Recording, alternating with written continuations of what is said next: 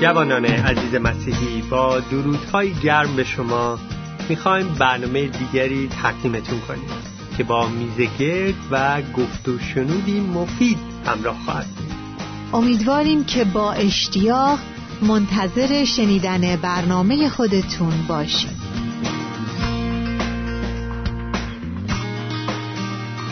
با سلام گرم خدمت شنوندگان عزیز خدا رو شکر می‌کنیم به خاطر این فرصت که می‌تونیم با شما عزیزان باشیم و کلام خدا رو با همدیگه بهتر درک بکنیم و بفهمیم. عزیزان امروز می‌خوایم در مورد فروتنی صحبت بکنیم. یک شخص فروتن چه شخصیه؟ آیا کسیه که میگه مخلصم چاکرم؟ از این تعارفایی که ما ایرانیا می‌کنیم چمنتم من هیچ کس هستم؟ یا واقعا فروتنی یک عمل یا یک دیدگاه هست فروتنی چیه؟ یک شخص فروتن چه شخصی یعنی شما چه شخصی رو فروتن می‌دونین؟ امروز با عزیزانی که در استودیو هستن می‌خوایم در مورد این صحبت بکنیم. بچه خیلی خوش اومدین. خیلی ممنون. البته من قبل از اینکه این بحث رو ادامه بدیم باید بگم جدا خاک زیر پای هر دوتونم هستم.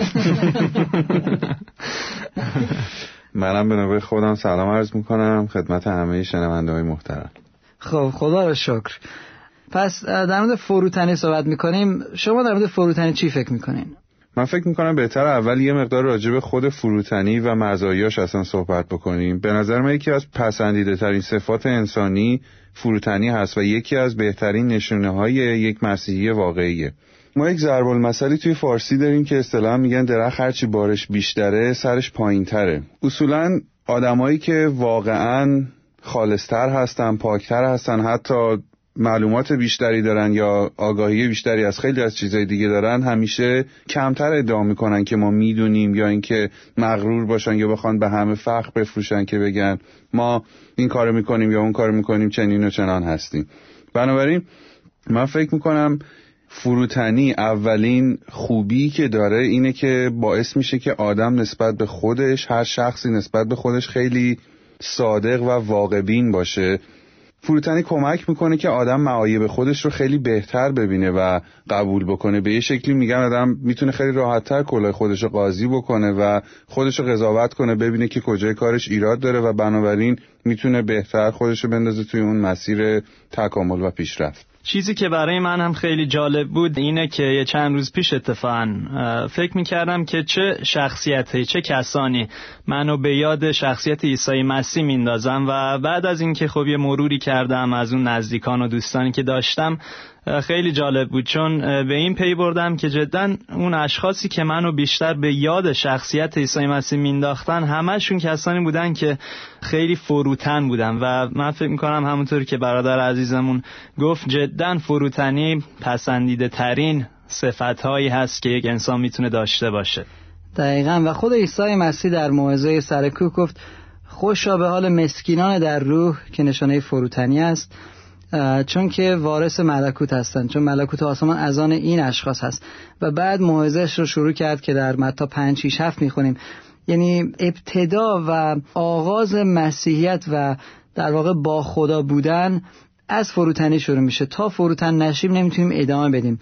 ولی ما در مورد خصوصیات و زیبایی فروتنی صحبت کردیم. هنوز نگفتیم فروتنی چی هست یا چی نیست. من بذارید خودم شروع کنم با اجازه. بفرمایید. به نظر من شخصا فروتنی میشه یک دیدگاه درست از خودمون. یعنی ما بدونیم کی هستیم.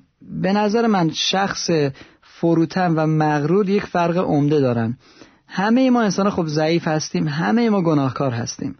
حتی در اوج توانایی و قابلیت های خودمون ما ضعف هایی داریم. به نظر من فرق اصلی یک شخص مغرور و فروتن این است که شخص فروتن می‌دونه که ضعیف و گناهکاره و قبول می‌کنه و شخص مغرور قبول نمی‌کنه و فکر می‌کنه که خودش همه کار است و همه کار بلده. در کتاب مقدس هم نمونه های خیلی زیبایی هست درباره شخصیت های فروتن. یکیش داوود هست که خیلی جالبه. می‌بینیم که وقتی که به جنگ جولیات میره خودش رو جدا هیچی نمی‌دونست. یعنی می‌دونست که جولیات خیلی قوی تره از نظر فیزیکی. ولی با قوتی که می‌دونست خداوند بهش میده با اون قوت میره جلو و جولیات گردنکروف رو شکست میده. دقیقا کاملا درسته. نمونه های دیگه هم توی کتاب هست. یه نمونه دیگه که می‌تونیم اینجا مثال بزنیم موسا هست که توی کتاب اعداد که میگه موسا فروتنترین فرد روی کره زمینه. حالا یک شبهی که ممکنه اینجا پیش بیاد اینه که کتاب اعداد رو خود موسا نوشته و خودش الان اومده اینجا داره میگه که من فروتنترین افراد هستم. ممکنه این شبهه ایجاد بشه که این یک جور غروره که ما بیایم به یه شکل خودمون اعلام بکنیم که ما فروتنترین هستیم و شاید به این وسیله بعضی فکر کنن. می‌خوایم فخر بفروشیم به بقیه. منتها این کاملا خلاف واقعیت هست. فروتنی به معنی واقعیش اگه بخوایم بدونیم چیه یعنی یک دید واقعی و حقیقی داشتن نسبت به اون شرایط و موقعیتی که توش هستیم.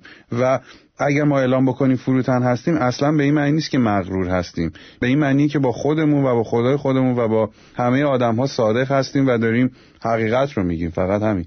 چقدر زیبا گفتین. موسا در مورد خودش میگه موسا فروتنترین شخص روی کره زمین بود. و دلیلش هم این بود که خودش می‌دونست که چقدر ضعیفه و خودش می‌دونست که خداوند چقدر قویه. و ما می‌بینیم که از طریق موسی خداوند واقعا قدرت خودش رو نشون میده. نه فقط معجزات از طریق موسی می‌بینیم در زمان فرار از مصر و آزادی از اون اسارت که قوم داشتن بلکه ما می‌بینیم که به مدت چهل سال موسی چه رهبر قوی و قدرتمندی هست. ولی در عین حال چقدر فروتن این شخص که میگه من هیچ هستم. من خودم رو می‌دونم که واقعا هیچ هستم و ما می‌دونیم که ایشون لکنت زبان هم داشتن و مسلما این هم کمک می‌کرد که بدون با وجود ضعف خودش خداوند چطور استفاده می‌کنه. ولی من اینو می‌خوام اضافه بکنم. خداوند معمولا از ضعیفان استفاده می‌کنه از اونایی که خودشون رو ناتوان می‌دونن حتی اگه توانایی هم دارن باز می‌دونن که در وجودشون گناهکار و ضعیف هستند در حتی میان تمام توانایی که دارن خودشون رو واقعا بالا نمی‌بینن.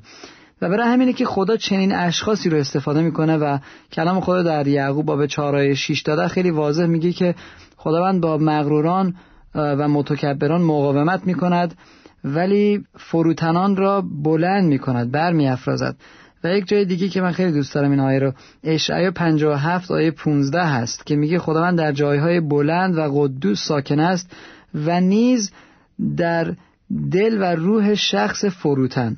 یعنی نه فقط خدا در آسمان هاست با تمام شکوه و جلالش بلکه خداوند ساکن میشه در یک شخص فروتن و ادامش میگه ساکن میشه اونجا تا دل او رو تازه سازد. واقعا قدرت خداوند در ما نمایان میشه وقتی ما فروتن هستیم.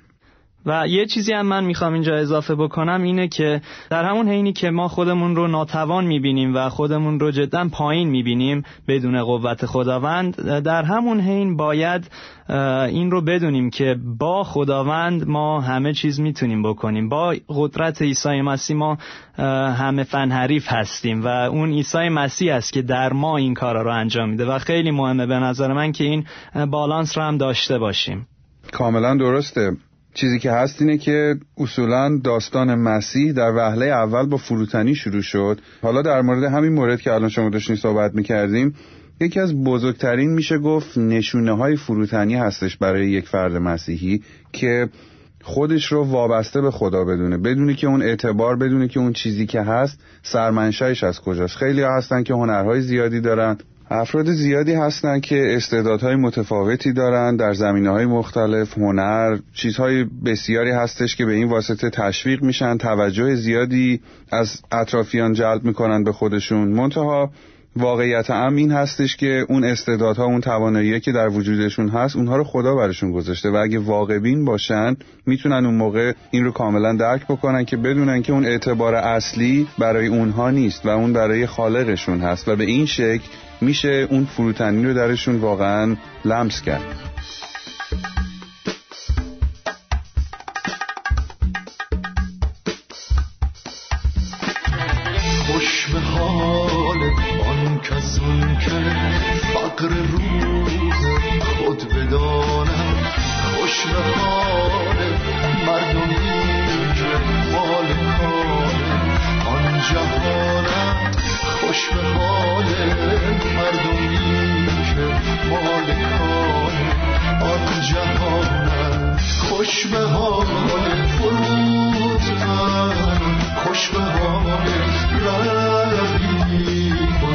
رقیبان خوش به حال مسکینان خوش به حال شما.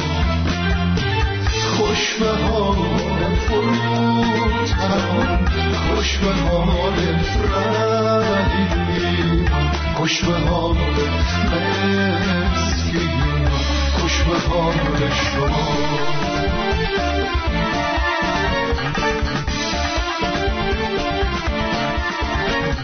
من یادمه که مردم همیشه تشویق می‌کردن به خاطر یکی از توانایی که من داشتم یا استعدادی که بود. و من همیشه می‌گفتم نه خیلی ممنون. نه بابا خوب نمی نوازیم بعد این مردم می‌گفتن نه خوب می نوازی خیلی خدا رو شکر آفرین. من گفتم نه نه مرسی. هی نمی‌گفتم چون احساس می‌کردم که اگه مثلا باشون موافق باشم با اینکه مثلا من خوب می نوازم مغرور هستم. ولی یک برادر بسیار زیبا گفت گفت که ببین دوست من تو که می‌دونی خوب می نوازی این هدیه است از طرف خدا که تو خوب مینوازی. از تو که نیست. حالا یه خورده مثلا کلاس رفتی بهتر شده خدا رو شکر. ولی اون خود هدیه و عطا از طرف خداست. نگو نه. این تشویق ها رو بگیر لذت ببر از اونها از هدیه که خدا داده. ولی بازتاب بکن به خداوند. بگو خیلی ممنون متشکرم. فیض خداونده از خداونده. اینو پرستش رو نگیر واسه خودت. بده به خداوند.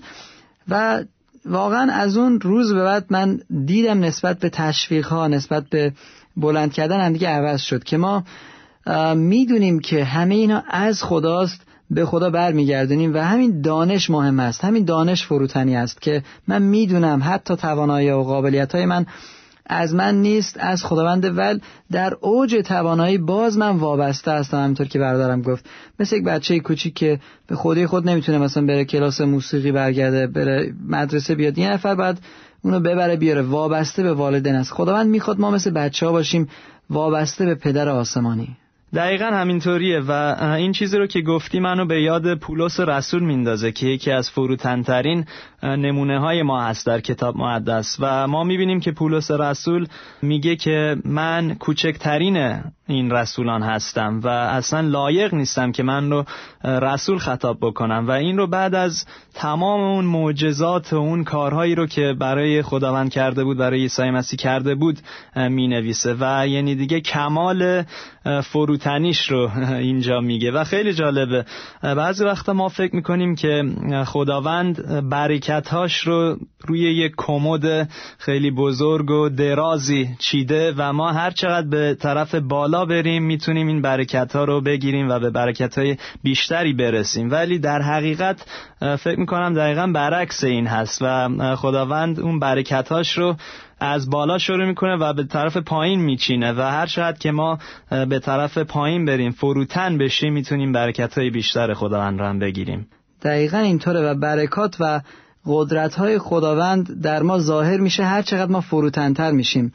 و من برام خیلی مهمه که با ایزان این رو خیلی واضح بدونیم که ما هر چقدر فروتن میشیم قدرت خداوند در ما بیشتر دیده میشه.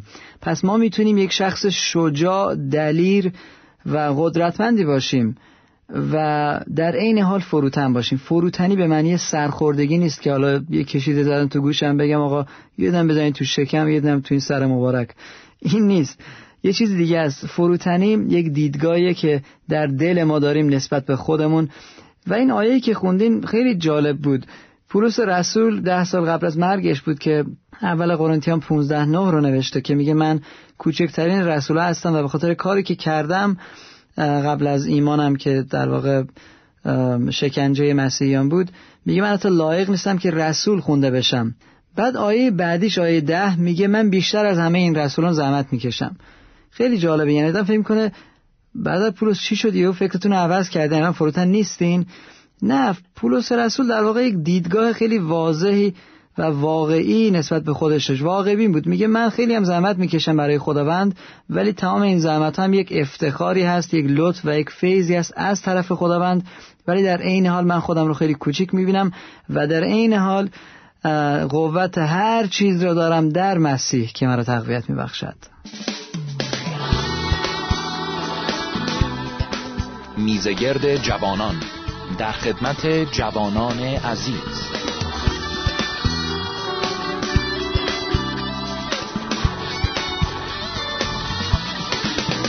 خداوندم نزدت آیم دوستت دارم ایسا تنها خواستم آرزویم حضور توست در هر جا.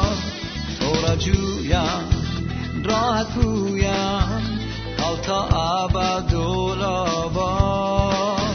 توی شاهم تنها راهم. شناسی جان و روحم. جلال و شکوه عزت و قدرت. حکمت و دولت.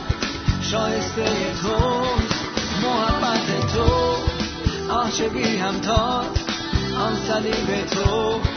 افتخار ماست مسیح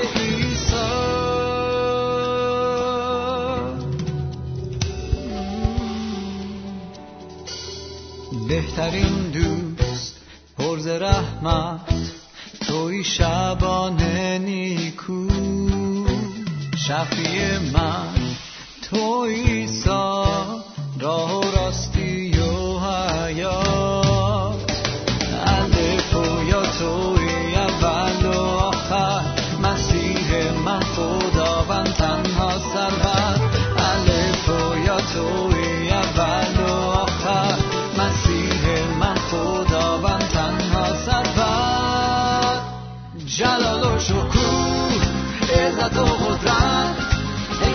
حکمت و دولت شایسته تو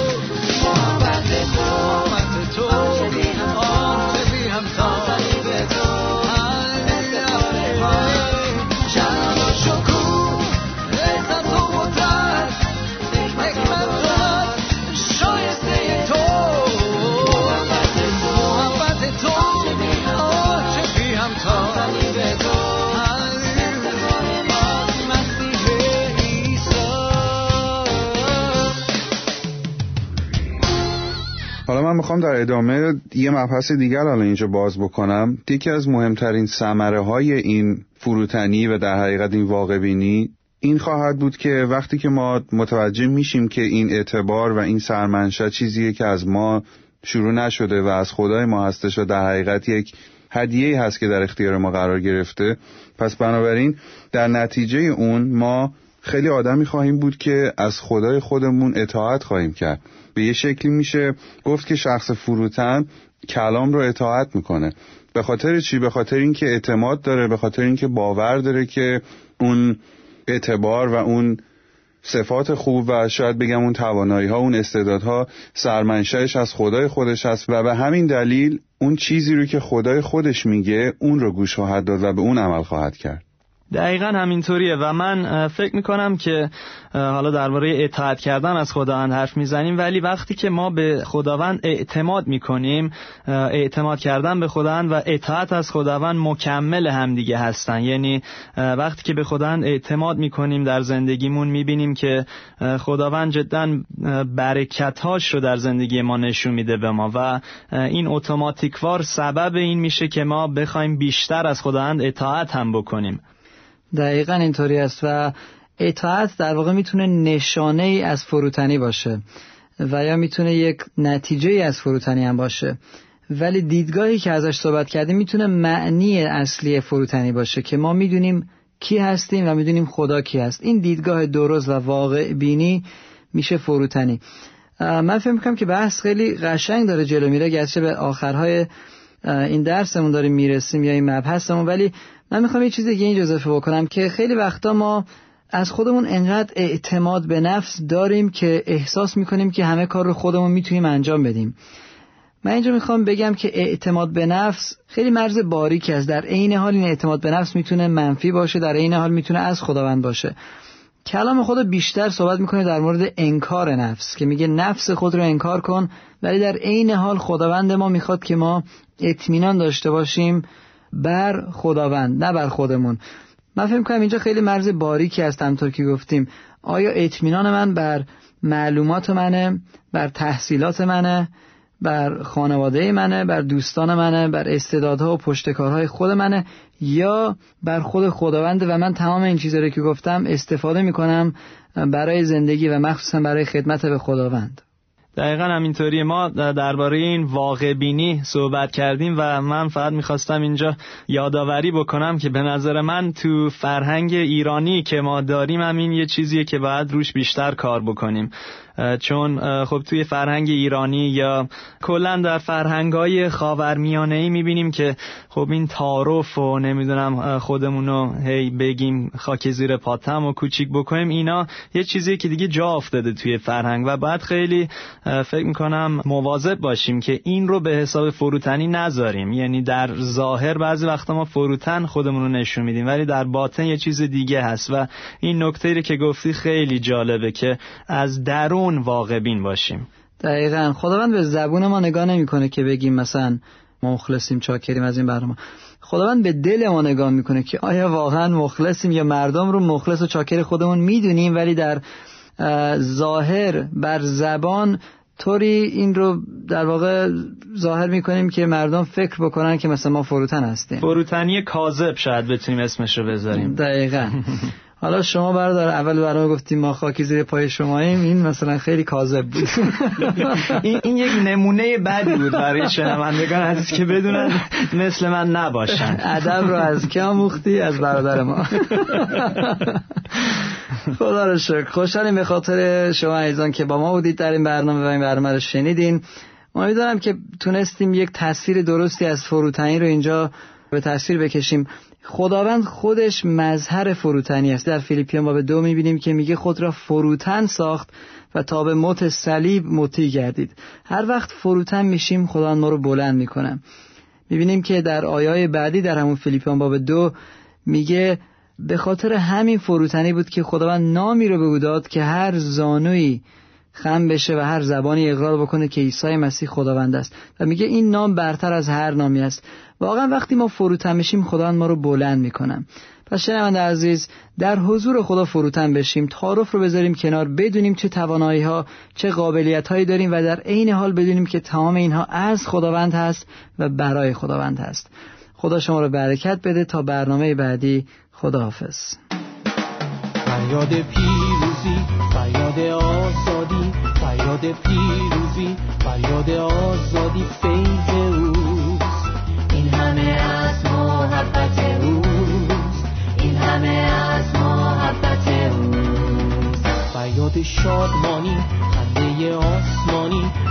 فریاد شادمانی خنده آسمانی فیض اوست این همه از رحمت اوست این همه از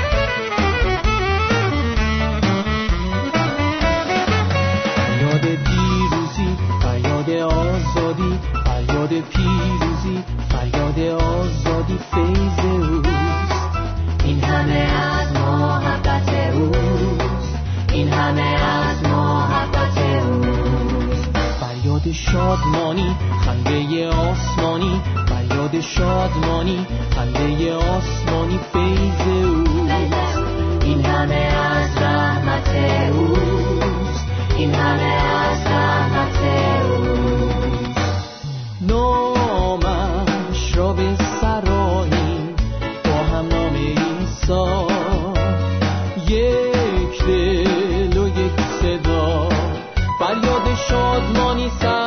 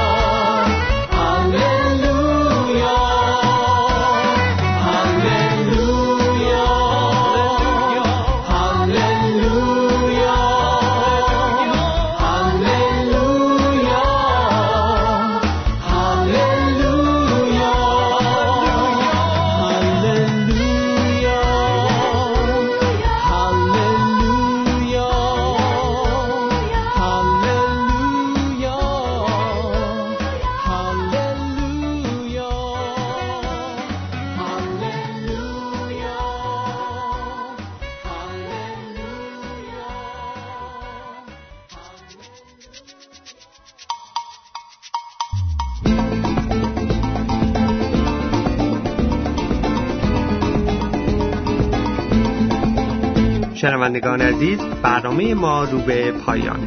امیدواریم در اثر شنیدن اون برکت یافته باشیم. تا برنامه بعد شما رو به دستهای خدای خوب و مهربان می سپاریم